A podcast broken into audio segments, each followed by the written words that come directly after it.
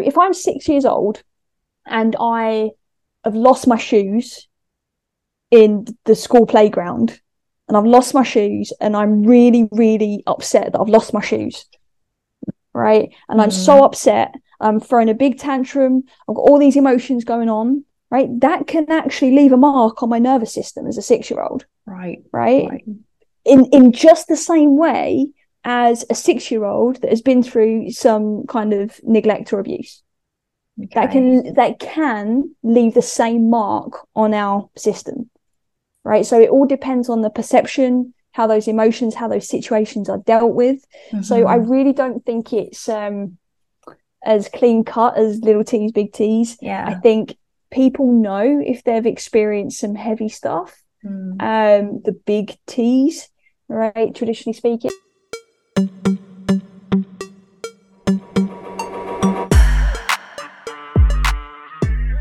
Welcome to Your Body's Way, a podcast for all of you health conscious humans out there who want to nourish, move, and take care of your body your way.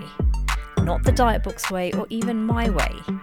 Your journey to find your body's way through all of the noise and nonsense starts right here, where I'll be presenting and breaking down all of the current popular health practices so you can make intelligent choices that work for you and you alone. You know what they say if the shoe fits, so I encourage you to take on what sounds tempting and to reject what doesn't. So let's dive into your journey to becoming the person you know you can be.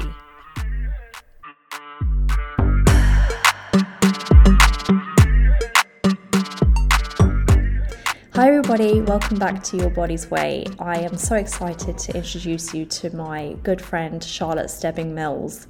She is one half of the amazing Wellness Theory. She runs the Wellness Theory with her husband Jonathan, who isn't on this call today, but I'm sure he'll be on a call in the future. Absolutely. We talk about all sorts of interesting stuff, like the stuff that I really, really love to talk about. So, diving into how to heal yourself from stress, whether it be daily stress or even stress from past trauma, how to heal those and how to move forward with your life and to make the best of it. And we really go into all sorts of things like um, stretch goals and what a stretch goal is, and whether you should set one for yourself, and tools that you can use to help you discover what you need to heal in yourself and how to then go about fixing it. And at the end of the conversation, we also talk about um, binge eating disorders. So I had one back in my 20s, and I know that some of my clients struggle with emotional eating and binge eating. So we kind of discussed a little bit about that at the end and ways in which you can overcome that. But just to let you know, the recording, she is in Thailand. I'm in the Cayman Islands. So um, we are 12 hours apart, uh, literally across the world from each other. It's really amazing that we could even have the conversation. So there are some parts that are a bit fuzzy, but don't worry, it doesn't ruin the conversation. You can still work out what's being said and just hang in there, they do go away. But before we dive into the episode, I just want to bring your attention to my intermittent fasting workshop, which is coming up really soon. It's coming up on the 11th, 12th, and 13th of January. It's a one hour Zoom call each day and I'm going to be taking you through everything there is to know about intermittent fasting for women and how to integrate it into your life safely, effectively. I'm going to go into the um, all obviously all of the benefits and why you're going to go about doing it, but then also kind of um, banish some of those. Um, uh, kind of views that people have about fasting like it's a fad and oh it's just another diet no it's it's so much more than that and I can't wait to take you through it so if you can join me, I'll leave a link to register in the show notes below. And just register as soon as you can because um, spaces are filling up and it's it's going to be a really really fun three days. So I look forward to seeing you there. But without further ado, um, I want to now show you my conversation with Charlotte. So enjoy. Charlotte, welcome to your Body's Way podcast. I'm so happy that you're here. How are you doing? I am very well, thank you. And I am very, very happy to be here. I'm super excited about this whole podcast and everything you're creating. So it's a pleasure. Oh, good, good. Well, everyone needs to know, first of all, that um, we're really good friends. We've been friends for years, um, but you're also a um, you're also a mentor of mine, I would say. So, uh, you know, I watch a lot of the things that you do online and I take notes and I like to, you know, kind of kind of follow in your footsteps sometimes, which you know, um, you're my coach and you're one half of the wellness theory. So tell me a little bit about the wellness theory and, you know, let everyone know what it's all about. Yeah. So first of all, like you know, you're a soul sister, one hundred percent, and I love you so much. And um, yeah, it's, it's you know, it's everything is mutual, one hundred percent of what you just shared there. Um, but wellness theory, yeah. So wellness theory is the name of my company, uh, which is with my partner in business and life, my husband Jonathan. Uh, basically, we're stress relief specialists who coach high performers to eliminate unhealthy stress, be well, and essentially live authentic, meaningful lives so they can be healthy and well, and then translate that to be a force for good for other people in the world. Mm-hmm. And that's why I'm so happy that you're on this podcast because how many people need to have help in kind of like sorting out, working through their stress, working through any of the things that hold them back in order to be their best selves. Like, I think most people need to have help in that department. And that's why it's so important that you're on this podcast because this podcast is all about being your best self, like how to maximize who you are. And I love what you guys stand for because you're all about maximizing who you are and expressing yourself in the best way possible. But I love the way that you guys are all about getting to the root of what might be holding you back from that. So you guys focus on stress, which is um, which is basically what most people deal with. So I I can't wait to dive into that and to get into what the wellness theory does and how it applies to to your life because there's if there's one thing about you you walk your talk. you walk your talk. Like whatever you preach, whatever you put out there, whatever you teach, you do it too, and you do it to the max. And basically, on this episode, I want to go into all of the things that um, have stood out to me that you have done to kind of set an example for your clients and then also how the listeners can then take it into their life and how they can like any tips that they can take but before we go into it, um, we've just come out of the new year. So um, it's 2023. Um, have you set any uh, um, any goals, any New Year's resolutions? Are you New Year's resolutions people, or are you kind of like the type who's like, "Nah, I don't believe in that stuff"? I'm not a big New Year's resolution fan, only because of the connotations that are attached to them. Right, mm. most of the time, it's very easy to associate New Year's resolutions and failure, people starting and giving up. So I think subconsciously right. there's already a, a, connotation that's going to not necessarily set people up for success. Right. So I believe in them if the person that's setting them is actually committing to what they're doing rather than just saying it because it's the new year, right? Right. Um, but for me, have I set any goals? So I've just come, I've just literally come off the back of last year's um, stretch goal, which I, I, I know. know. you you said you want to chat to me about. Um, but the so the thought of a new one, not just yet, let's say, but every single year I do something, um, and I pick an what we call an anchor word every year.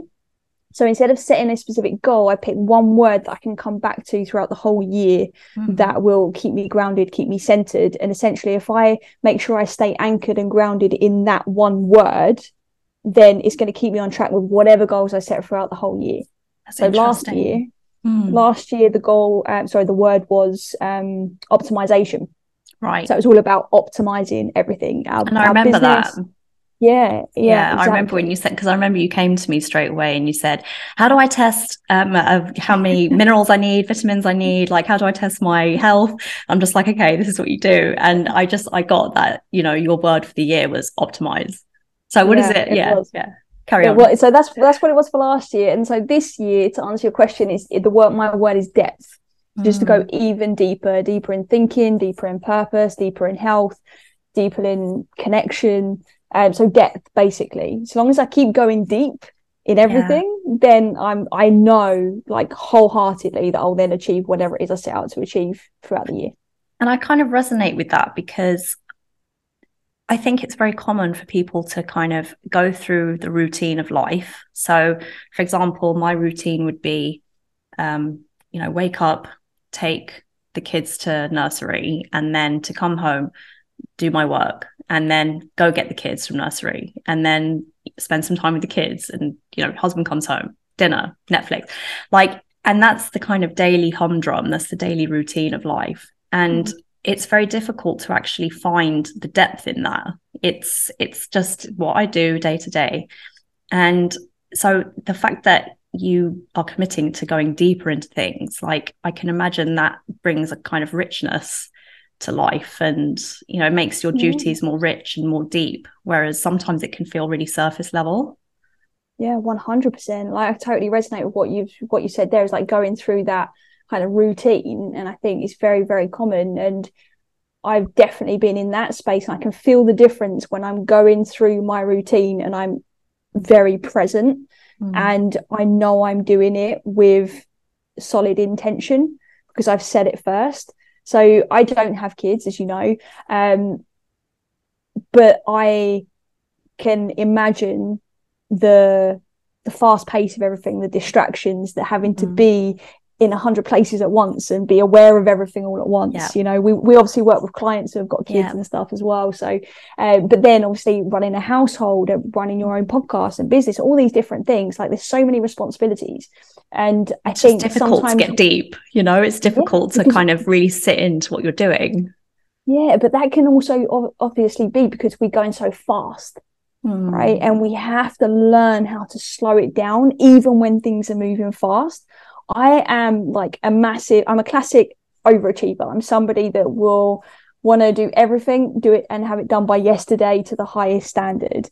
Um, you know, that's that's just me all over. And I will, I've, I've had the periods of my life where it's, I'm working crazy hours in the morning, crazy hours at night and on weekends just because I'm in that space and everything's fast. I'm on the go and all of those things. And I think the your I love the word you use there is the richness mm. right is the ability to be able to find the rich richness in that momentum and i think that's something really over probably over the last year or two that i really feel like i've started to master is being able to to almost slow down time still mm-hmm. everything's moving really fast but yeah. i'm almost like being able to step back from it and be able to to just see how things are playing out and a lot of that has got to do with presence practicing really being present um so when you're cooking your meal in the evening, it's like, okay, what am I actually doing? What can I feel under my hands? What can I taste when I'm eating it? Am I just having a conversation with my other half, or am I actually tasting the food that I'm eating, or am I watching something at the same time? Like, yeah. am I trying to do all these things at once? Because every time we try and do everything at once, that's when we get distracted and yeah. end up getting lost in it.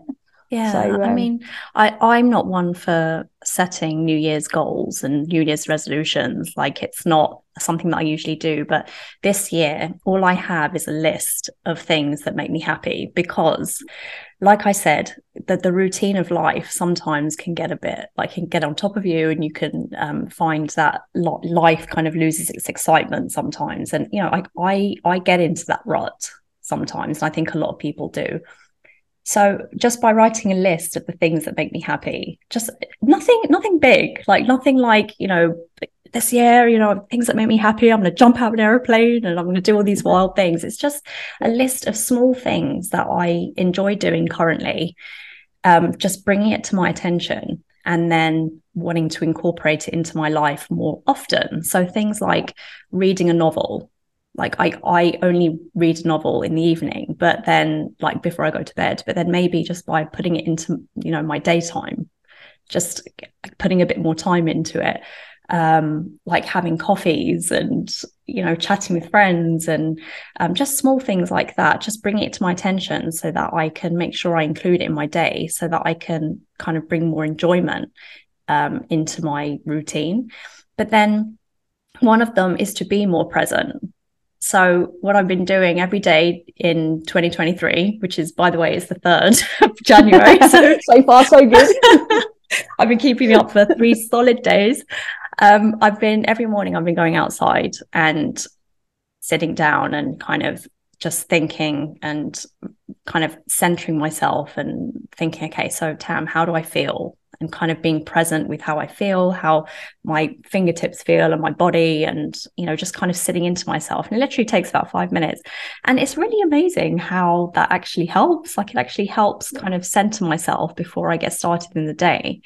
And yeah, that's something that I'm trying to include a bit more um, day to day for myself. Yeah. I love that as a practice, but also like really want to highlight what you just said about making that list of things you really enjoy, the things you really want to do, mm. because you naturally we're more present with the things that we love, the things that bring us joy. So just by doing that alone, even if you didn't do that five minute like immersive presence exercise, you would still be bringing more presence into your life just because you're trying to fill your days with more joyful activities. Yeah. So the fact that you're combining the two, that's just going to amplify it even more, which is awesome. Going to accelerate okay. it.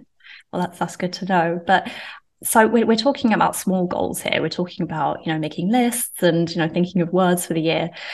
But I know that you've just touched upon it, but you have literally just completed a huge goal um, at the end of 2022. That was your goal to, to kind of get it done by the end of the year. Um, it was to kayak around three islands of Thailand, and it was a 37 yeah. hour excursion, like yeah. kind of broken up into pieces. Yeah. Um, but but what, what I love about it and what people can take away from it is like you call it a stretch goal. So yes. so basically, first of all, what is a stretch goal? Um, how is it different from a normal goal? And then go into what your stretch goal was and what it was all about and how did it go? Okay, all right. So first of all, I didn't create stretch goals. Um, this okay. is something that I learned from one of my mentors, um, uh, JP de Villiers.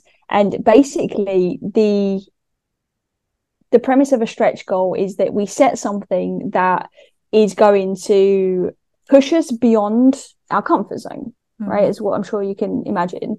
But it's about being stretched so much to a point where you can't go back to it what you were before.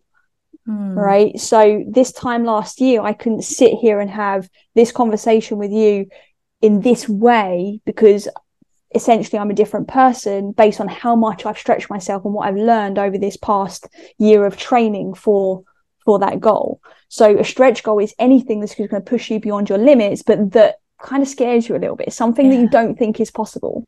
Yeah. So as you said, I, I, chose to go around three islands in Thailand, and initially I was I was I was we just moved to Thailand, and me and my husband were staying in a house up in the mountains, and we had this beautiful view over the over the sea. You could mm-hmm. kind of see the surrounding islands and stuff.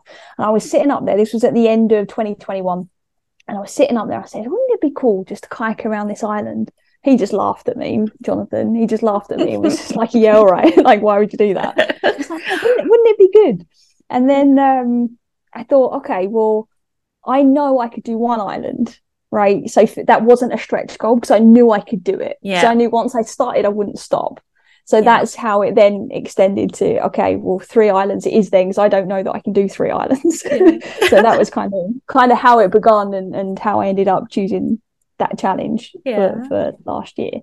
Yeah. Um, so a stretch goal is, if I can just summarize, it's something that once you've completed it, you're you're a different, like you're different. You've changed because yeah. you've done it. I love that. I freaking love that. Yeah. So it's it's not just about. So for me, I, I chose obviously a physical goal, right? Mm. The kayaking, but it wasn't about the physical feat. Now it was like don't get me wrong. I've obviously got fitter in the process, and mm. you know I've evolved in different ways physically and had to be more disciplined with nutrition and rest and sleep and honoring my body and all of those kinds of things mm. but it was way more about me moving past the things that I was scared of like the first time I went out in my kayak I was like I didn't want to go past the end of my little bay I was yeah. like, oh no, it's like big rocks, massive waves. Crazy. And I'm like, no, no, no, I'm turning around, coming back, you know. So mentally, I had to move past a lot of um, potential blocks as well. And I've not, not been somebody that's ever been, had like a fear of the ocean or anything like that. But yeah, I was still coming up against those things.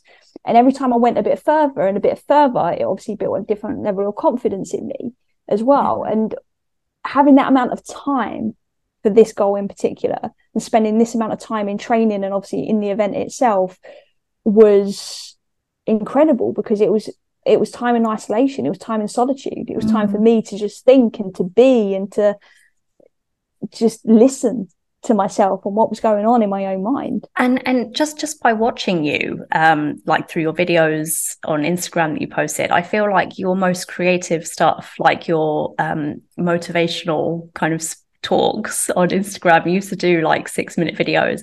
I feel like your most creative times came during those um kind of trainings when you're out in the kayak on your own. Like i feel like that's when your creativity really flowed yeah 100% it's my happy place but also when i think of something if I, I you know me i love to journal like i'm a massive journal person yes. um, but obviously out on the kayak i don't have my journal so it was almost like a just a live journal thing because mm. because as much as it was yes there to to serve other people and share it and hopefully inspire one or two people it was very much about um documenting it and yeah. really like reaffirming the things that i'm thinking and, and articulating them in a concise way so that they sink in for me too. Mm-hmm. So yeah, absolutely. Like being out in the ocean, like, uh, open space. Obviously, it was beautiful on the most part, except from training in the wet season. That was not very beautiful at all. Um, but the all of that, you know, it's definitely my happy place, and I think that definitely helps to to get things flowing. Because yeah. if you've ever and I know you have ever tried to sit down and meditate, usually, especially in the beginning, it can take a good 10 15 maybe even longer minutes to, for your mind to to switch off or at least for the thoughts to calm down. And we stop thinking did i leave the kettle on? Did i lock the door? Did i do this? Like all of those things they start yeah. to quiet down after a bit of time. So after about 15 minutes in the kayak my mind would settle and then i could if with all the kind of day-to-day stuff. Yeah. And then i was like ah oh, okay exhale. Like this is this is beautiful. Like be present with every paddle stroke and all those different things yeah. you know started to come out and i think it's just giving myself the space and time to be able to do that was probably yeah. the most powerful thing i think it was bear grylls who said um, that when you're outside you're doing something physical it's one of the best states for you to be in because you're forced into presence and that's kind of what you mm. just said like and it's yeah. it's funny the how that matches but i think there's something to be said for being outside and moving your body because yeah I remember um, when I was back when I was back in London with my husband, we used to take these huge walks. Like we used to walk for two to three hours, sometimes almost every day, at least five times a week. Like we went through this phase where we'd kind of go outside, um, rain or shine, like we'd be out walking. And you know, after about after you've kind of warmed up and after about half an hour of kind of like just you know silence, you then find that you you have some of your best ideas and we'd have some of our best conversations. And um, a lot of the things that we're doing today like you know we're living in the cayman islands and we've had some lovely experiences in the meantime. Um, a lot of those things were kind of manifested during those walks which yeah. is crazy. Like so it's i i feel like there's something about being outside moving your body and connecting with someone there's something about there's some sort of magic that happens when you're I kind of combining it, those things. 100% like i i think that it brings us back to our true nature right? Because we we always say like time in nature is amazing as if we're not in nature already. We are nature and i think yeah. we forget that sometimes. So when we go into nature and we go for the walk in the woods or we go outside or you dip your feet in the ocean whatever mm. like actually all that is doing is reminding us whether we're consciously aware of it or not but it's reminding our system it's reminding us our soul essentially that mm. we are part of all of this so we actually connect automatically we connect and i think that then just has this beautiful cascade of effects with ideas that start to flow and how peaceful we tend to feel and all of those That's kinds right. of things. Um, there's a scientist called David Sinclair. Have you heard of him? He's kind of, of him, yeah. yeah. Um, he's basically studies longevity so he's coming up with all of the best things about, you know, how to make your cells young. And this brings me back to something that he said in one of his podcasts. He says, one of the best things you can do for longevity is to go outside, walk with a friend, and talk about your problems, which is interesting, like to kind of unload just yeah. unload your stress because you're all about stress and managing stress. So like what a great way to unload your stress just by connecting with someone being outside walking and just unloading your problems and like connecting and talking. And i think there's uh, uh, uh, he said on a cellular level that's a really yeah. great way to kind of stay young which is really yeah. interesting. Like there's definitely something there. This makes me want to go outside. Like the sun is shining in my face. Like i can barely see but after this i'm just like i need to go outside and just kind of move my body. Because we forget we forget to go outside and do things and connect with nature and be with each other. It's just such a simple thing but we forget to do it. It is and it's on the most part as well like well, for sure everything you've just said there it doesn't include any kind of technology mm, exactly. Right? and when we're attached to any kind of device our nervous system or our, all of our cells essentially are being um, stimulated mm. right? Whereas actually, when we're outside in nature without any devices, our cells go into their natural mode as well. So there's almost like this certain stimulation that we we get to substitute what we used to indoors on devices a lot mm-hmm. versus then outdoors no devices we're actually connecting with the true energy source of the earth yeah. right? Um, and other people right? When we're bonding with other people we're in rapport mm-hmm. right? We we are literally start to mimic each other after a certain amount of time. And that's all happening because we're becoming in sync. Whereas if we're only ever in sync with a device that's full of all sorts of different things that are not so mm-hmm. healthy for us yeah. on the you know if we overload our time using them it just becomes a no-brainer that we need to to remember that especially now the way technology is going with Mad. ai making things even yeah. more um convenient, let's say. Yeah. it's, scary. Yeah, it's really it's going to be an interesting road ahead. It is. And it's it's a major source of stress for everyone. That the way the world is at the moment, particularly, yep. um, it's uh, in it's, it's crazy right now. There are so many things for people to be upset about, to be stressed about. Um, there's so many divisions happening. So, yep. like people taking sides um, people having different beliefs and um, people getting angry for other people for having beliefs. And so the world is in a crazy place, like it's in disarray, it feels like. Um, but then also, obviously, we all know the challenge of social media and being instantly available and being notified all the time of you know things that are happening around you and um, there's so many um, it's, it's, it's fertile ground for mm-hmm. stress and yep. so I imagine with what you do at Wellness Theory, you've got your hands full with lots of people who are stressed about things. But uh, the way that you structure things is okay, so to be your best self and to live your best life and to be as authentic as you can, um, let's clear up your stress first. Let's yep. kind of sort those things out. So I guess my question, my first question about that is do we have to sort out our stress? Like, do we have to work through those things? Can we just be our best selves without dealing with all that stuff? Like, it's too hard. So, oh, I mean, what's it? Can we? I really wish I could say, do you know what? Just keep going and roll with it. And I'd be doing people a disservice, I think, if I said that. But I, with the caveat to that is everybody experiences stress in different ways, right? right? So some people have like minor stresses, as in their their their nervous system doesn't react in as extreme ways as other people. Okay. It's not right or wrong. It just is what it is. Some people are, have more tolerance for certain things, right? So there are small so stresses, like so. For example, this morning, getting my daughter ready for nursery, um, the baby was crying, like kind of rush, rush, rush, rush. That was a stress.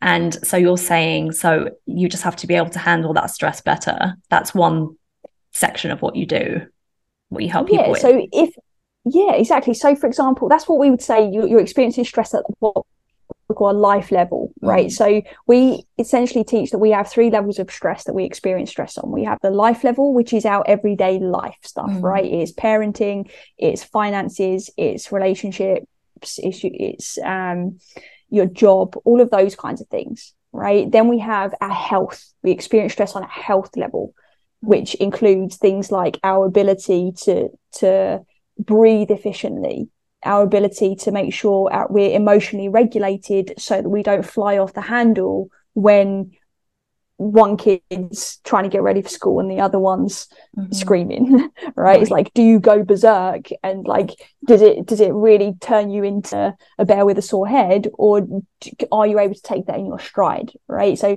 you'll notice the extreme difference will depend on where you're experiencing that stress. But the third level of stress is what we call the root. And this is where there's stress that is been there for a long time um, that has built up over time. So for example um, let's use the example that you just did. If you've got one kid trying to get ready for school the other one um, kind of just screaming you can take a few deep breaths in that moment regulate yourself not let it ruin your entire day and actually maybe have some kind of fun with it um, in the end and teach the kids a little lesson about it's okay to um, to cry to Bowie, for example, or it's okay um, for Bowie to be crying while you're getting ready for school. He just wants my attention. You can use it to your advantage, right? That would be a resourceful way of dealing with some kind of stress. There is like what you perceive it to be. Mhm. If you was experiencing that on the health level, right, chances are we get extremely emotionally overwhelmed.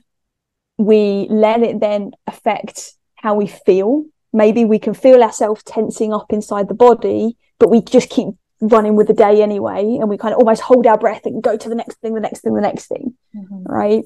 Um, but if you're experiencing that stress at a root level, it could be there could be some underlying beliefs, for example, that um, because all this chaos is happening and my kid's screaming over here and this one's doing this over there, it means I'm a, a bad mum, or it means Mm. that this reminds me of a time when I was a kid and this thing was happening to me and I hated it, or whatever, right? It's going to be different for everybody, Mm. but depending on how much you hang on to that stressful moment will start to show whether what level you're experiencing stress. Does that make sense? It does. And, you know, when you have day to day stress, like I just described with the kids, um, that stress is is okay. Like I can cope with it until I start adding labels to it. Like like you just said from the past, you know, I'm a bad mum or I'm not good enough. As soon as you start adding labels to these stresses, that's when they become um, overwhelming. And that's when Yep. suddenly we need to call for help. We need to get some coaching because. Um, because that's when it can get really deep rooted.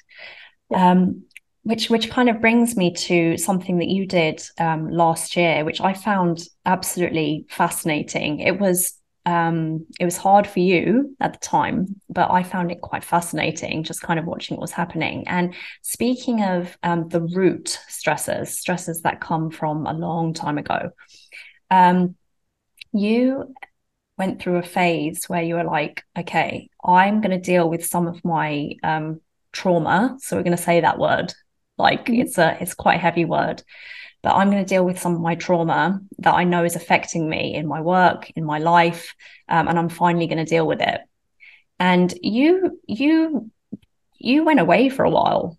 Like you actually messaged me and you said, I'm going to be gone for a while. So just I'm just letting you know everything's fine, but just check on me every now and again. Like, and I was kind of fascinated. I was like, what is she doing? Like, what's happening? Do I need to do this? Like, so I, I think that's what I want to explore because you just off the bat, you were like, I need to deal with this trauma that I have.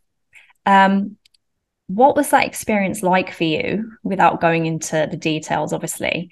But then, do we all have a, a, a trauma? Um, big T's, little T's? Like, let's go into that sort of thing. So, first of all, yourself, like, what made you decide now is the time for me to go back and uh, confront my trauma? Why now? Okay.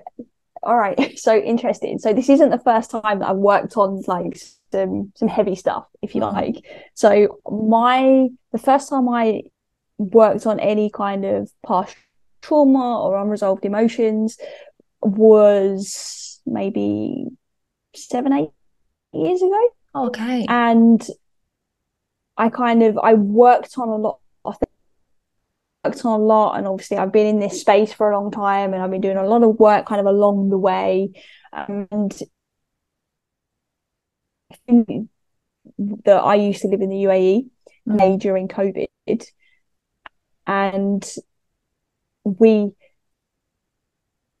kind of got stuck there. We were supposed to go there for like a a month and we ended up getting stuck there for a year, living mm. kind of in the family home, yeah. which was completely unexpected and unplanned. Yeah. Before we was then moving on to Thailand, um, and, and that time, I discovered that there was like old patterns creeping in um, like drinking, like getting triggered by little things that I wouldn't normally get triggered by when I was living, obviously independently as an adult later. Um, and when I was there, I did, I was kind of aware of it, but it was almost like a right, we're here, let's just get through COVID. We went all into the business stuff, and pretty much throughout that year, we were just solidly working. Um, and it was almost like my form of escapism from what what I was being triggered by. Um, and then when we left to come to Thailand, everything was was lifted. We came here, and all of that just kind of caught up on me. Right. So even though I was burying myself in in work and I was doing all of these things, um, and it don't get me wrong, we was doing good work, and there was enjoyable times when we were there, and and that kind of thing. But when I moved here, it was like my nervous system kind of just caught up on me. And it was just like, something's got to give right now. I don't know what it is. I don't know why. I hadn't connected the dots as to why I was feeling the way I was, was potentially triggered from that time in the UAE. I hadn't made those connections yet. I can only say that now in hindsight. Um, but it was at that point where I was like, something's got to give. And so at that point, I was like, okay, um, I'm going to concentrate a little bit more on just looking after myself and mm-hmm. like creating our own our life here you know and and just getting back into some solid routines and that kind of thing. And so I, I stopped drinking.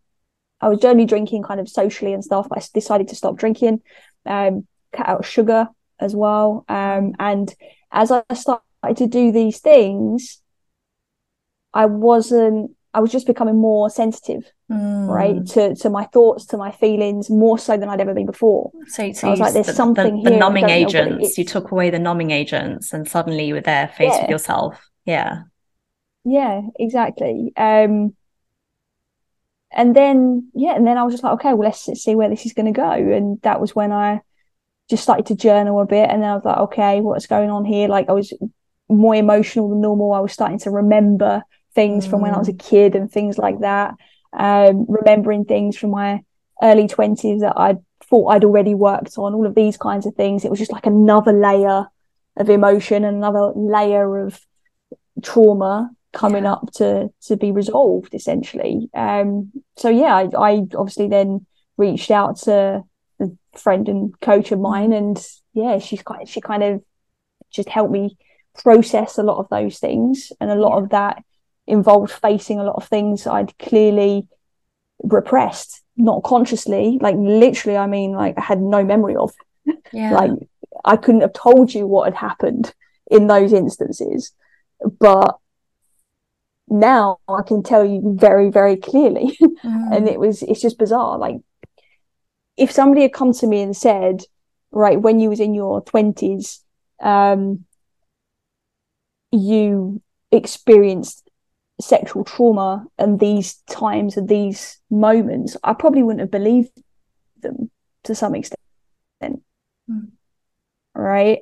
And so then remembering things and certain memories coming up and being like, whoa, what is this? And then having the courage and the awareness to be able to actually face it, it's like, Mm-hmm. Of course. and yeah. then obviously when you start to face things, you can start to release things in, in different ways. So because because it's really, really interesting. It does. It really does. And it's really interesting because don't we all feel um overwhelmed sometimes and you're just like wow everything's really piling up on me right now i don't know why i feel this way um, a lot of the things you just described are things that I'm that we all feel sometimes. We're just like, God, mm. you know, things are really intense, and like but because you've spent so much time working on yourself and you know you took away the numbing agents the sugar the alcohol and and you kind of had that awareness you were able to identify what the problem was. But for so many of us we don't make that connection. Like there's so many times when i feel overwhelmed and i feel like things are getting on top of me and i'm just like god what's wrong with me? And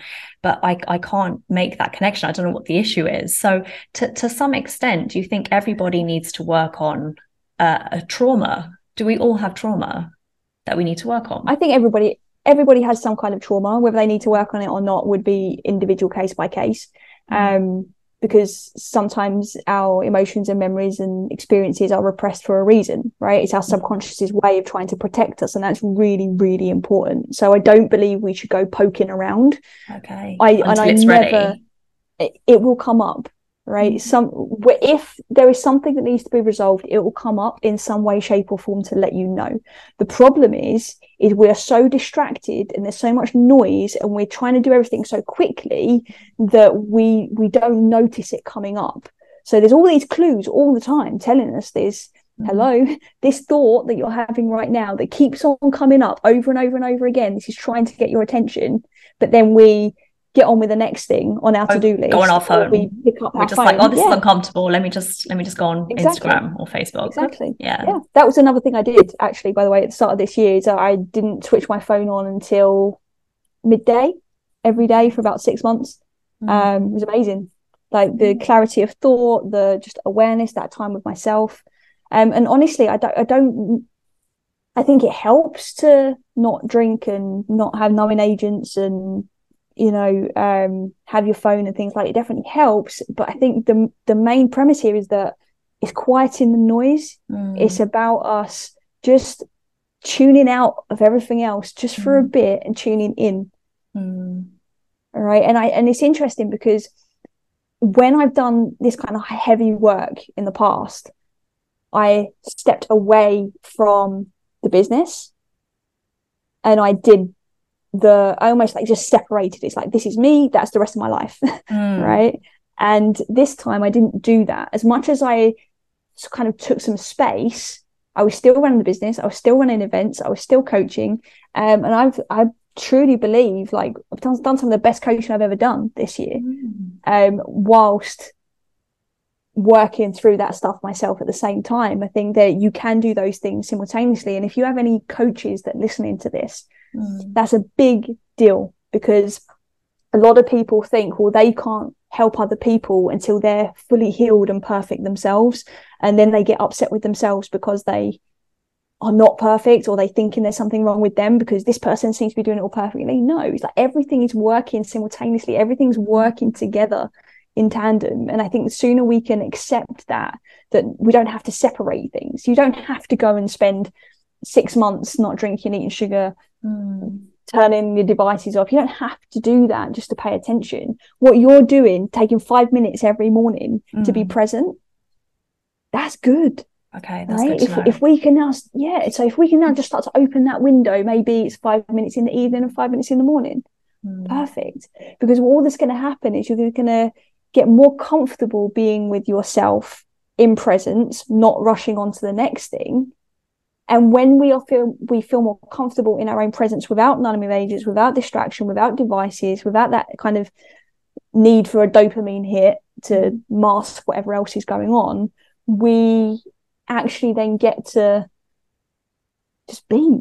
We get mm. to feel safe within ourselves. And I honestly believe that most people don't feel particularly safe within themselves for whatever reason. Not because they've been through some heavy trauma or anything like that, and some cases, obviously, that is the case.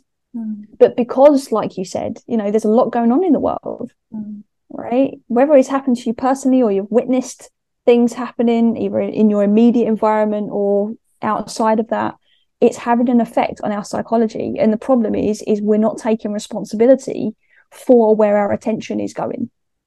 Right. And that's really tripping a lot of people up. This is why a lot of people are experiencing a lot of stress on that life level, right? They're freaking out about their finances and about their uh, relationships and they're not happy in their jobs and things like this. And they put all of their focus up there. But actually, what's going on is you're not paying enough attention to what's going on in your health set, in your body, right? In your quality of thinking, in your in your heart, in your emotions, mm. in your ability to simply hydrate and drink enough water your ability to check and see if you can even digest your food or if you're too stressed to even digest the food that you're having.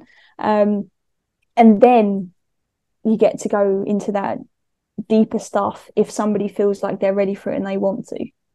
I mean, they, they really, have to want to. I mean, I really want to know all of the tips that you have to overcome stress.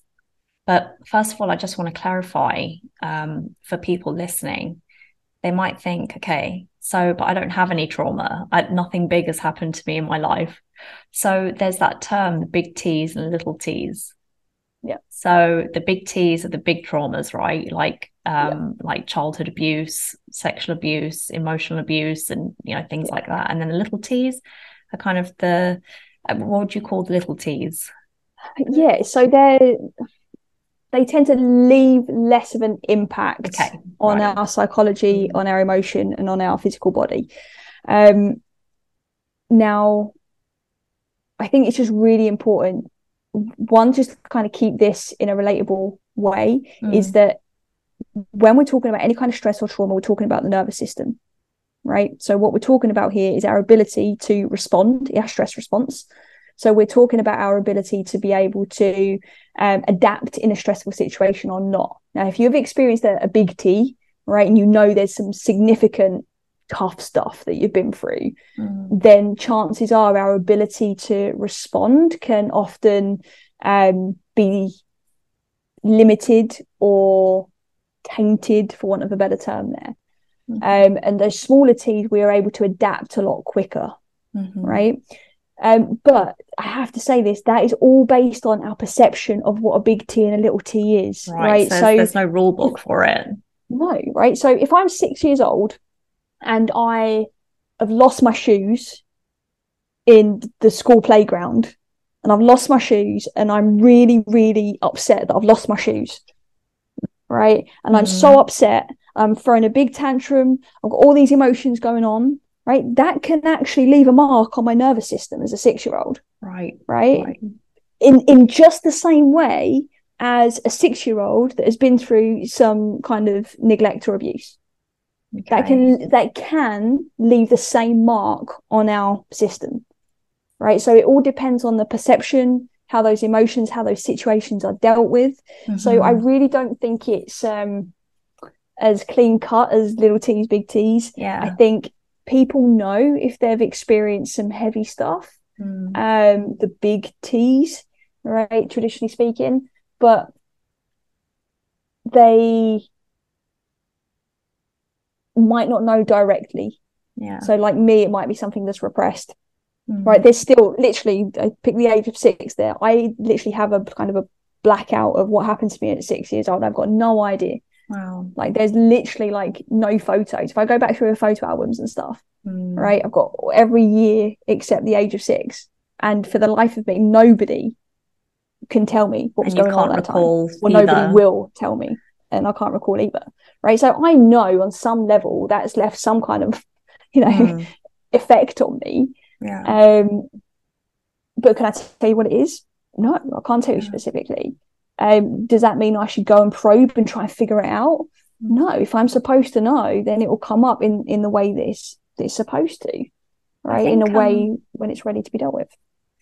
Yeah, um, I don't know if you agree, but I think the way that a trauma comes about can be how you actually deal with a situation that's presented in front of you. So, like you said, the child with the shoes, um, if they dealt yep. with it in a kind of, let's say, normal way, where you're just kind of like, oh, I think the shoes are gone, oh, damn, like, and kind of move on, then that doesn't yep. leave a mark. But then if you um, don't have the tools, available to deal with it in a healthy way then it becomes a trauma yeah. because th- there's two there's two i mean i i, I believe i have a, a, a small cluster of traumas because you know my the way i go about things day to day there's definitely some uh, let's call it unhealthy thought patterns in there you know things that hold me back and things that kind of you know get me all twisted up in knots and i don't know how i don't know why um, but there's two instances i'm willing to talk about and that is I lost someone very close to me um, when I was 21. So um, I dealt with a death. But then when I was 23, um, I was bullied at work. So those two kind of traumas. The the time that I lost someone at the age of 21, believe it or not, it didn't leave a mark. It, it I wouldn't call it a trauma because I dealt with it in a very, very healthy way. I dealt with it in the healthiest way that I could have possibly have done. Um, you know, I, I, let all my emotions out. I was talking about it all the time. Um, I was kind of doing exactly what I wanted to do every moment. I was, I was kind mm. of, in a way, I was, I was, I was dedicated to living my best life. Like as soon as they passed, I was like, right, that's it. I'm going to live my best life, and I really did for about a year afterwards. And so I wouldn't actually count that as a trauma. But when I was bullied at work when I was 23, I didn't deal with it very well. I internalized everything. Um, I punished myself because I was like, Tam, you should have said something or you should have stuck up for yourself. And I made a lot of assumptions and decisions about myself.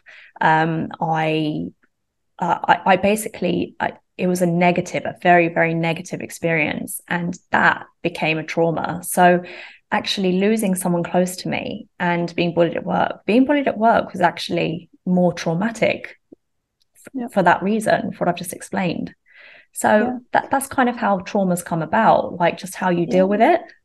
It is, it's our perception yeah. of the situation, mm. right? Somebody else that's somebody else you probably know in common with the person that you lost may not have had that same perception at the time. That following year might not have been the best life of that uh, best year of their life, you know, but for you it was. That's all based on perception or the, the information that we take in and then how we process it.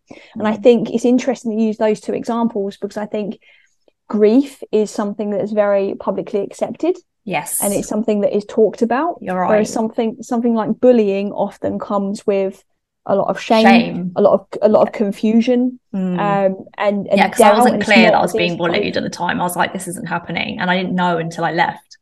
I was yeah. like, okay, I was just bullied. But I didn't know at the time because I was making excuses for the people. And, you know, anyone who's listening, if you're going through any sort of emotion and you don't understand it, you kind of only know until you've left it and you just look back. Yeah. yeah yeah exactly hindsight is a wonderful thing sometimes yeah. isn't it um, and and that's one of the reasons i'd say like one of the reasons why we do what we do one of the reasons why we set up wellness theory is because I didn't have any kind of education about how to deal with shame or how to deal with mm. fear or even to recognize when these emotions are there and what kind of things am I perceiving as a threat what things are creating additional traumas within me based on my past experiences.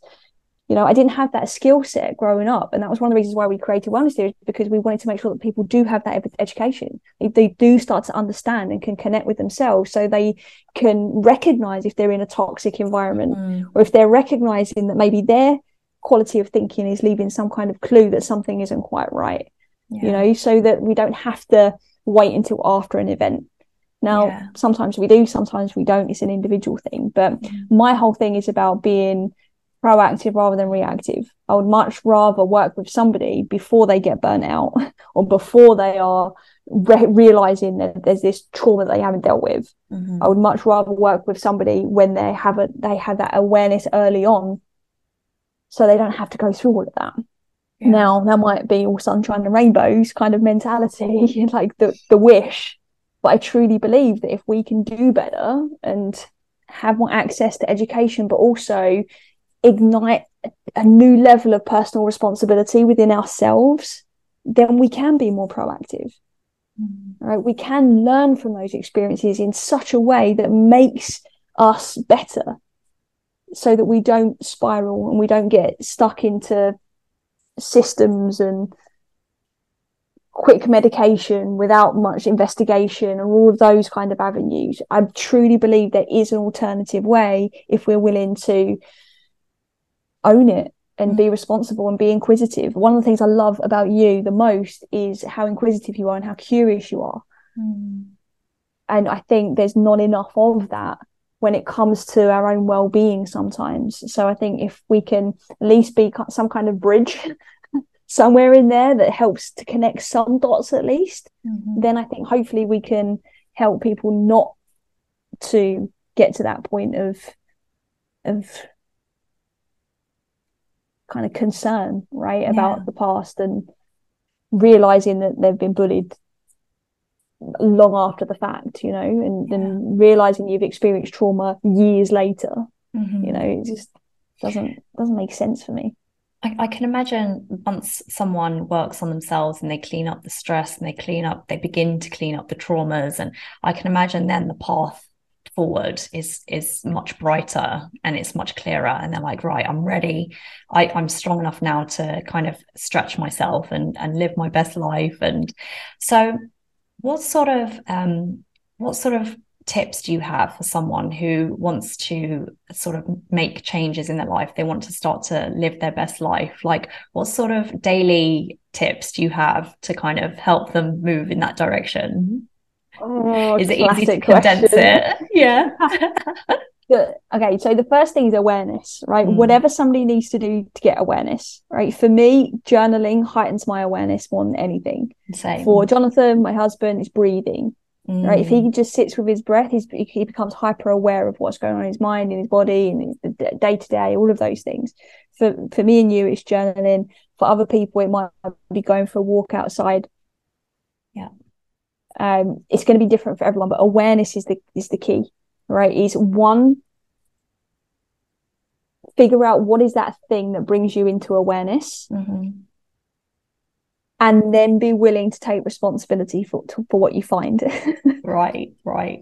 Because I can sit here and say, okay, do this breathing technique or just do this thing and give you loads of hacks, which we've got loads of on the website, which you can go and do, but they're not going to create any kind of lasting effect. So first we need to become aware of what's going on. Why do we think that we're stressed in the first place? Why do why why are we even listening to this podcast? Mm. And um, you know, what's resonating?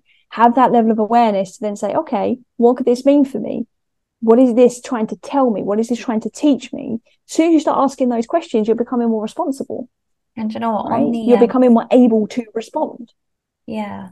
Um, and on the subject of journaling, there's one of my favorite books, The Artist's Way. Have you heard of it? It's it's one of my favorite books, and um, basically, she one of the tasks that she makes is for people to um, journal three pages every morning. She calls them the morning pages. Um, no, no fail. Like every morning, do three pages. Even if you have nothing to say, she says, just write. I have nothing to say. I have nothing to say. I have nothing to say. So every morning, you get three pages done. And um, she says if you do that then literally the, the, the, things that come up on paper will surprise you. Like you'll have goals that you never knew you had. You'll have um, issues that you need to work through that you never knew you had.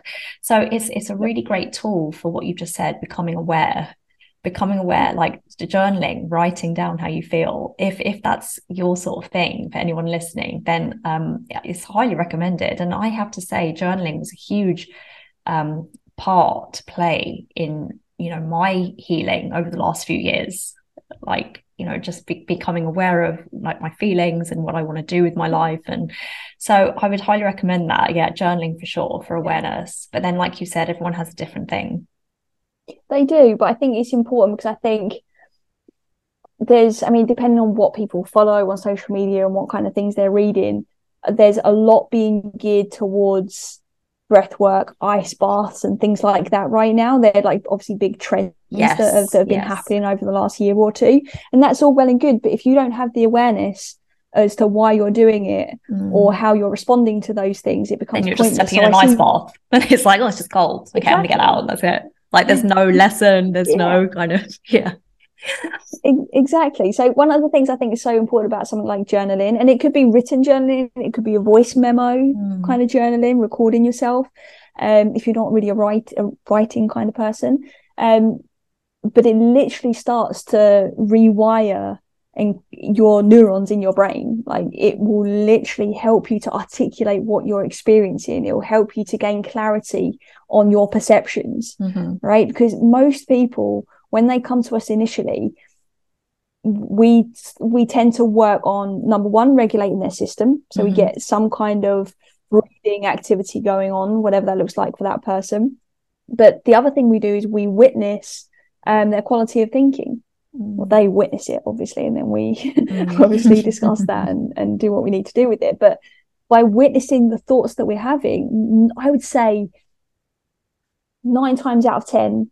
as soon as we start to check in with the quality of thinking, the words that we are using for our perceptions, right? And we start writing them down and we see them on paper, we start to see how that's then affecting how we feel. Because very often we are feeling our thinking. And if we don't know what we're thinking because we're not writing it down or we're not saying it out loud, it all gets a bit stuck in there. It's mm-hmm. like this fr- fr- frenetic energy that just gets like chaotic in there. And this is one of the reasons why often people can't sleep at night or they get so overwhelmed or they get anxious, right? Or their, their head starts throbbing, mm. right? For, for me, one of the things, if I'm really going through a stressful period, like my, my temples almost throb. I'll get a headache. There was a period of my life when I'd have migraines. Wow. And a lot of that was just this pent up energy that needed to be released in some way, shape, or form. So I think journaling isn't just about writing on paper, it's about all of the things that we get to release at the same time and all the clarity that comes with it at the same time. So I think it's, it can definitely be a game changer for anybody that's curious about journaling. So, first thing is awareness. Yes. So, what's next? Uh, the responsibility piece. That's responsibility. Huge. We have to then be responsible for what it is we're becoming aware of. Um, okay. Responsibility can look like taking the lesson mm-hmm. from what we've become aware of. It can look like taking an action. It could look like reaching out and asking for help. It could look like sitting in presence for five minutes. Mm-hmm. It could look like just setting an intention. All right, is that I'm going to be more compassionate today with myself. All right, it can be anything. Um, but as soon as we're willing to say, right, I'm responsible for what I'm coming aware of, I'm going to own this. Whatever I find, I'm going to figure it out. Mm-hmm. We immediately move out of any kind of victim mindset. Right. And again, victim mindset is like the fastest route to, to stress and burnout. Okay. Right. So anything that brings some semblance of responsibility. So awareness and responsibility is key. Okay. And is there any more after that or those are the two main steps? Then it, then it becomes very um abstract dependent on what people are already doing and right. what they need um, so we do have on our website it's a free assessment tool that mm-hmm. anybody listening can go and do um, where they will get assessed um, to find out one what level are they experiencing stress are they experiencing their stress day to day are they experiencing it in their body or is there something deeper going on at the root so mm-hmm. they can immediately see that but each of those three levels are split then into um, different things. So, for example, on the health level, we'll then have a, a, bit of an assessment on okay, how's your hydration? How is your ability to breathe? How is your ability um, to regulate your own emotions? And they'll get insights and then tips specific to the thing that they've scored lower on. So, I, I guess I'm just going to get a bit more specific now um, and I'm aware of the time I can see because in Thailand you're 12 hours ahead. So for me in Cayman Islands, it's 9:42 in the morning. So for you, it's 9:42 yeah. at night. So like that's crazy. Um, just how like I always get blown away by the fact that we're talking and you're literally across the world. That's crazy. But anyway, um, I, I just want to get a bit more specific um, for a second because um, I am in the nutrition space and mm. um, exercise. And a lot of the women that I deal with, they are struggling with um, weight or they're struggling with discipline with their food. And some even have um, binge eating tendencies, binge eating disorders, emotional eating. And mm-hmm. I resonate with that because that's something I struggled with all throughout my 20s. Um, binge eating. So if someone is wanting to get into a healthy state this this year, they want to change the way they eat, um, they want to experiment with fasting, they want to experiment with you know eating better foods and exercising, then how would you advise someone who is struggling with uh, the opposite, which is emotional eating and you know not feeling motivated? Yeah. Yeah, so first of all, I can totally relate to that. So I've had my periods of uh, emotional eating to the right. point of, um, you know, eating to the point of throwing up at times and things like that. Seriously, and uh, did yeah, not know that. Not pleasant. Yeah, you know, okay. Tim Tams. People yeah. in Australia know those Tim Tam biscuits. yeah, yeah totally. I, think, I think about those. Those were my go-to thing. But then it, I'm with chocolate digestives. there you go. There you go. Everyone has a thing. Um, so, so yeah, so I can speak to, to this from a few different angles. So I think the first thing is is you need to know why is this going to be different from any other time? Like mm. what is it about now that makes you want to shift this is it that you're just sick and tired of it and you, you're just exhausted and you can't continue with this same repetitive cycle like are you at that point where it's so painful that you have to change? Mm. um, or is it that it's something that's kind of manageable at times and then we can bury our head in the sand and pretend that actually it's okay most of the time and it's just this little thing on the side that i do? So i think first of all again that level of awareness needs to come into play but recognize why. Why is now the most important time? Um, and it needs to be linked to two things. It needs to be linked to your why right as to why you want to do it but also your values. Okay, mm-hmm. our our core values are responsible for 80% of our self-initiated motivation. Wow. Okay. So that means just to give you some some idea, if you was working out and you had your music on to give you some motivation, right? The music is only 20% of the motivation, right? The other 80% is coming from whatever's going on inside your mind that you. is making yeah. you think this is important, right? Mm-hmm. Um, so same thing with personal trainer, right? It's like they only they're really 20% of the motivation. We tell ourselves it's because of them. It's not. It's coming from your core values. But the problem is, is most people don't know what they value in that context. So when it comes to wanting to make a change, we need to know why do I want to make change? And Then secondly, why is this so important to me? What is it about being healthier that is so important? Is it so that I can play with my kids? Is it because I've realized I'm no longer invincible and I need to look after myself better? Is it because I know that I can perform better if for my job and earn more money because my family needs me to earn more money right now? Right. There's, like, um, there's there's a really great exercise, and you, I'm sure you've come across it. Of course, you have. But I was talking about it with Dr. Eni Kadar um, not too long ago, um, seven levels deep. So yep. how you find your why. So you say, first of all, why do you want to, um, you know, start a fasting program? Let's say you say, um, why do you want that? Why is it important? You say, well, because you know, I want to look good in a dress, or I want to look good, you know, in this outfit you say, okay, so um, why is that important? And you keep asking why. Why is that important? Why is that important? Seven times. And then when you get to the end, there should be some core reason why. But you might have to do it over and over again, this worksheet. It's not, um, you know, when I've done it twice because the first time didn't resonate with me. The first time I I came up with oh, because, you know, on my deathbed, I, I don't want to have any regrets. And even though that's a fabulous why, that's a really great yeah. why, it didn't resonate with me. I was like, okay, that didn't feel right. But yeah. when I did the sheet the second time, um, I, I came up with my why and, and I knew it was the true why because it was gave me goosebumps and it kind of made me a bit emotional. And yeah. my why is um, the reason why I do anything that I do is because I want to be the woman that I prayed to be as a child. Like, and nice. I, I, it's a good one, right? Powerful. Really powerful. powerful. Seriously, like I used to pray, like as a child, I used to pray at my parents' bay window.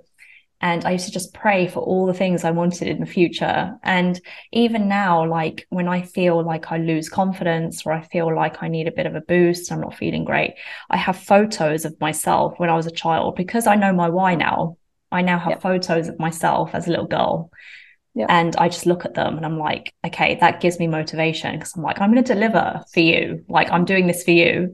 And that is that is my why. And it kind of gives me goosebumps. It kind of makes me emotional. So yeah, that's, that's powerful. That's yeah, right. That's super powerful. That's like inner child stuff there as well. Yes. That's that's that's root level work. What you're doing, nice. right? That is that deep core work. I'm really proud awesome. right now. Just, you, like, mm. you, should right because you're you're owning it right you're mm. owning it you're you're stepping up and you're showing up and i think if we could all just show up for ourselves that little bit more mm. then i think we'd um, probably all be a bit happier with ourselves um, but i think with values it's about the almost the other things that you can gain from doing it mm. so that that's a super powerful why but then i'd be like okay what else is important to you about being healthier? Is it about confidence? Is it about recognition? Is it about achievement? Is it about um, self connection mm. like there, there'll be more things around it and those are the things that you value. So the thing that i see the most right uh, or i used to see when i was in that kind of fitness space mm-hmm. working in health clubs and stuff was the classic of i want to tone up and i want to lose weight. Mm-hmm. right obviously tone, yeah. Yeah. Yeah. I want to tone up lose weight. Um, and okay what's your why? You'd find out their why but then they would be there at the gym because they think that's the way that they need to do it but actually when you start to dig into what do you value well they value fun they value community they value connection okay well you're not going to get that coming into the gym at like five o'clock in the morning on your own yeah, when you've told me also that rest, and, yeah. yeah. when you've also told me that rest is important to you and you actually hate the gym mm. yeah. know, it's like okay, how many well, people can agree with that? They're like they go to the gym yeah. but they hate it. Like it's just a no-brainer. It's like, oh, like find something so, else. Find something that you do, right? Yeah. So for me, I worked in gyms since I was 16, right? And so for me, I was like kind of almost thrust into that environment and it was almost like that's the way you do it. Hmm. And I realized probably about 10 years later, maybe maybe 15, is that I don't like the gym. um, at all. Like for myself and my own training. Like, I think it's got its place, and I think it's um, obviously in, it's incredible brilliant. for getting certain results. But I don't love the gym. Like for my own training, I'd much rather be the one training outside. I want to be the yeah. one that's kayaking around three islands in Thailand. Like, I right. want to be the one going for hikes and climbing mountains. And mm-hmm. for me, I when I left that kind of gym environment, um, that was when I reconnected with my own passion for, for, for fitness again. Right. Right. Like I was still obviously interested and and learning about wellness and all of these different elements of it when I was working in those environments. But the most powerful thing is aligning with your own core values because mm. there's no mm. point that Bob next door said you've got to go to the gym and tone up. Oh, okay, brilliant. Because that's the way they did it and got great results. That's great for Bob, but it's terrible for for Tamara that actually isn't that interested in those things. So, so we've got to align with the things that are important with us. Right. So so people who want to be, you know, eating healthier this year, want to be more active, want to live a healthier lifestyle, um, your advice would be to first of all connect with what truly brings you joy and truly hmm. um, connects with you as a person, and um, don't just follow what you think you should be doing. Like, and and I suppose discovering that means to get quiet, to kind of sit with yourself, um, maybe journal, find your values, um, yeah. think of you know discover your why, do the seven levels deep, and you know just yeah. a cluster of things first before you kind of dive in yeah but also try stuff yeah try stuff yeah right? try things out and see if you like it you mm. know but then reflect on did you like it don't just try it and be like oh no i i really didn't like it actually no reflect on it because there might be one little thing about it that you liked and then mm. that's your clue for the next thing that you try mm. right so it might be that you didn't enjoy the gym but it might be that actually you got curious about going to a class in the gym okay mm brilliant. So that's left us a clue to the next thing to try. So again, it's that awareness and reflection to start dissecting and pulling out your truth in the whole experience so it becomes authentic. Otherwise, you're just chasing goals. You're not immersing yourself in them. And I think when we can immerse ourselves in things, then we start to actually create a lifestyle which mm. creates lasting change. Yeah, because I think for myself, I I discovered a long time ago that you're right. Going to the gym is tough on your own. So I discovered a long time ago that I just love classes. So whenever there's a class, I'm much more likely to go than if it means kind of going to the gym on my own. Um, don't get me wrong, like I do love going to the gym on my own sometimes, but I'm a lot more motivated yeah. when it involves classes. And um, also, like, you know, food wise, I, I really resonated with fasting. Like, that really um, kind of helped me fix the way that I was eating from my binge eating. Like I, I, just discovered it by accident. And it kind of helped me overcome the binge eating, even though it wasn't the number one thing that yeah. that helped me. It was just one of the things and mm. um, that's why like I love it so much. So it's it's about finding your particular um, way that you like to do things and yeah. um, and kind of doing it your way, not not anybody else's way. That's why this podcast is called Your Body's Way. Thank you very much, everyone. I love that. I didn't even plan that.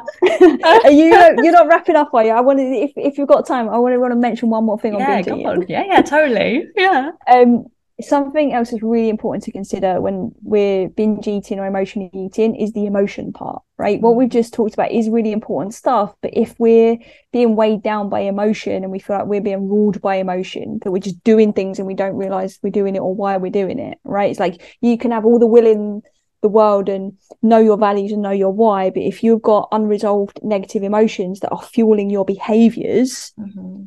then it's still going to be hard to move into action so if somebody's listening to this and they get their why, they've explored their values and they still can't move into action, then the reality is is there's likely some emotion that's that needs to be let go of. And now that could be past emotion, like we mm-hmm. spoke about earlier. That could be trauma. That could just be emotion that's got a bit stuck in the body because we haven't moved the body or we haven't connected with the body in a long time. Um, but those things essentially almost like clog up our system in a way, mm-hmm. and they make us stagnant. So therefore, then when we want to move into the action that we want, like being healthier, we get stuck because our life force energy is getting stuck, right? right. And our emotions play a big part. That energy, emotions, our energy, mm-hmm. that plays a big part in our ability to be able to flow and to ch- make um, decisions that are coherent and congruent with who we are. So if somebody is struggling with that, I really recommend you start um, maybe keeping a note of well, what are the emotions that you're experiencing before you reach for that food, before you ask yourself, what need are you fulfilling right now? Mm. Or is, is it loneliness? Is it sadness? Is it shame? Is it boredom? Like, is it all of those things? Mm. Is it a hmm. cocktail of everything? Are you not sure? Do you feel numb? Right? Those things need to be explored. Right. And for some people, that might just be a case of, of make, be, observing themselves for a, a, couple of weeks and, and seeing a pattern of oh every time i have this argument with my partner this is what triggers me to do this. I feel um, angry i feel resentful i feel unheard i feel small and then you go and eat right? Mm okay, then you need to address those feelings. Then you address the situation with the partner, but you need to address the feelings. How are you regulating those emotions? Because when we emotionally eat, it's because our emotions are not regulated. Mm-hmm. We either don't know what we're feeling or how we're feeling, or we're not taking responsibility to learn what it is we need to learn so that emotion can flush out of our system. Oh, it's really interesting. And for me, it, it was definitely boredom. I, I remember, I remember those days because I was kind of, um, I was a personal trainer. Um, but then I was kind of switching between job roles um, a lot in my 20s, like in my early mm. 20s specifically. And I just remember the times in between switching roles and um just the, the boredom like i remember that was the main thing but then also it was funnily enough um that was the time when i was dating and um, it was very linked so whenever i had an argument with someone or if there was a breakup or some sort of heartbreak like that would definitely trigger um, a cascade of binges and a cascade of like self-doubt and self-loathing. So you know, I said that fasting helped me overcome binge eating, but then I also say like actually meeting my husband because all of that kind of stopped, like that kind of heartbreak and kind of ups and downs. Okay. Like it's just that was interesting for so, me to discover that. That is definitely interesting, and I would say just one thing on that mm. is be aware that there, it hasn't just transferred in another mm. way right? So right. now it might not be binge eating is a way to regulate emotions mm. because now you're not having those emotions, but perhaps we're busy in ourselves. Yeah, that's precisely it. I was going to say okay, that. I was going to say my I've replaced it oh, yeah. with being busy. Yeah. yeah. Okay. Which, so which let, is... let's let's come come back to our center reg- regulate those emotions by simply witnessing them, by simply observing and being like, right, what am I feeling? Why do I have this need to be busy? What is the emotion that's driving this busyness right now? Yeah. Is it is it fear? Is it um scarcity like what what is it what's going on yeah. Um, and then you can shine a light on it and then, and then do what you need to do because then when you're not as busy you can be more present you can yeah. slow down time essentially and yeah so i think i think a lot i think i speak for a lot of people when i say when you're not busy and you're not doing anything you feel like um, it's it, it you feel kind of lost. You're kind of like, okay, well, what do I do now? So maybe that's the crux of the nothing. issue. It's like nothing. the fact that, okay, so maybe you need to be okay with just doing nothing. Like maybe that's the, the, thing for the people who are busy. It's like it. that moment in time between jobs. It's like being okay with that. Maybe that's what you need to work on. And yeah. do you know what? I'm going to be working on that now because I still struggle with these things. Like I'm a, I, am not a mess, so to speak, because you know, like I always kind of on. I mean, even before this conversation, I was kind of unloading on you on all the things that I'm worried about. But um, I do worry, and I, I get busy, and I I um, feel like you know I'm not doing enough, and th- those are things that I struggle with. So you know, whenever I come off a conversation with you, I always feel like, okay, I know what I'm doing now. And I always have this fresh routine after talking to you. Yeah. I think I think it's really important to recognize though that some of like that's also your superpower at the same time. Mm. Right. And I think it between our strengths being mm. or our strengths being detrimental to us. So I think that's one of the things that makes you so powerful. Um, do um, as a mom, as a podcaster, nutritionist, friend, everything is because of that that mindset. So I think mm. that can be a really healthy thing, but it's when we don't know when to put the brakes on and we tire ourselves out and we get burnt out that becomes a problem. And and I'm still guilty of that at times, yeah. like burning the candle at both ends. One that's one of the reasons put out water to spend at least one to three days in mm. silence in meditation because it makes me put the brakes on. It yeah. makes me step out of the busyness and brings me back to me so I can go again uh, and pace myself. Because yeah. otherwise, I am like a Duracell bunny and I will go. I can sit here and talk to you for hours yeah. into the early hours of the morning um, after finishing that moving kayaking challenge and mm. do that that's terrible for me. Yeah. I guess well, you know it's knowing when to stop and put the brakes on. Yeah. Um I, I feel like we're talking about all of this and I it makes it all the more clear that this is serious work for someone. If someone wants to overcome their stress and they want to be their best selves and you know they want to live their best life 2023 um, it, it takes work and this is why having someone help you out is really um, useful because there's so much to unpack. So, wellness theory, um, where can people find you if they need help with unpacking things for 2023? Um, how can they find out more about you? Yeah, literally just go to the wellnesstheory.com. Um, we're on all social media platforms at Wellness Theory. Mm-hmm. And if you go to the website, you can do the stress test, which is free. There's a free masterclass that you'll do. You can have access to at the end of that. So there's so much free stuff out there. Just get you going, and it will help you to be able to have that awareness. Mm-hmm. And then all you then need to add in is the responsibility piece, and you're away running. And if you want more help, then you can start to look at our programs and stuff. But that's the best place to start: is go and do that stress test, see where you are. Yeah, love it. Um, I always come away with so much after speaking to you, and I'm already um, kind of focusing on just having my time, like being present, and you know, just be, being with myself. So, so, um, so yeah, thank you so much for being on this podcast. And I really think the next episode should be about meditation because that's that's another big thing that you do, and maybe digging into values more and just kind of excavating a bit more um, of like more tools for people to use. I think we should do that yeah. next time. Yeah, that's a date. Sure.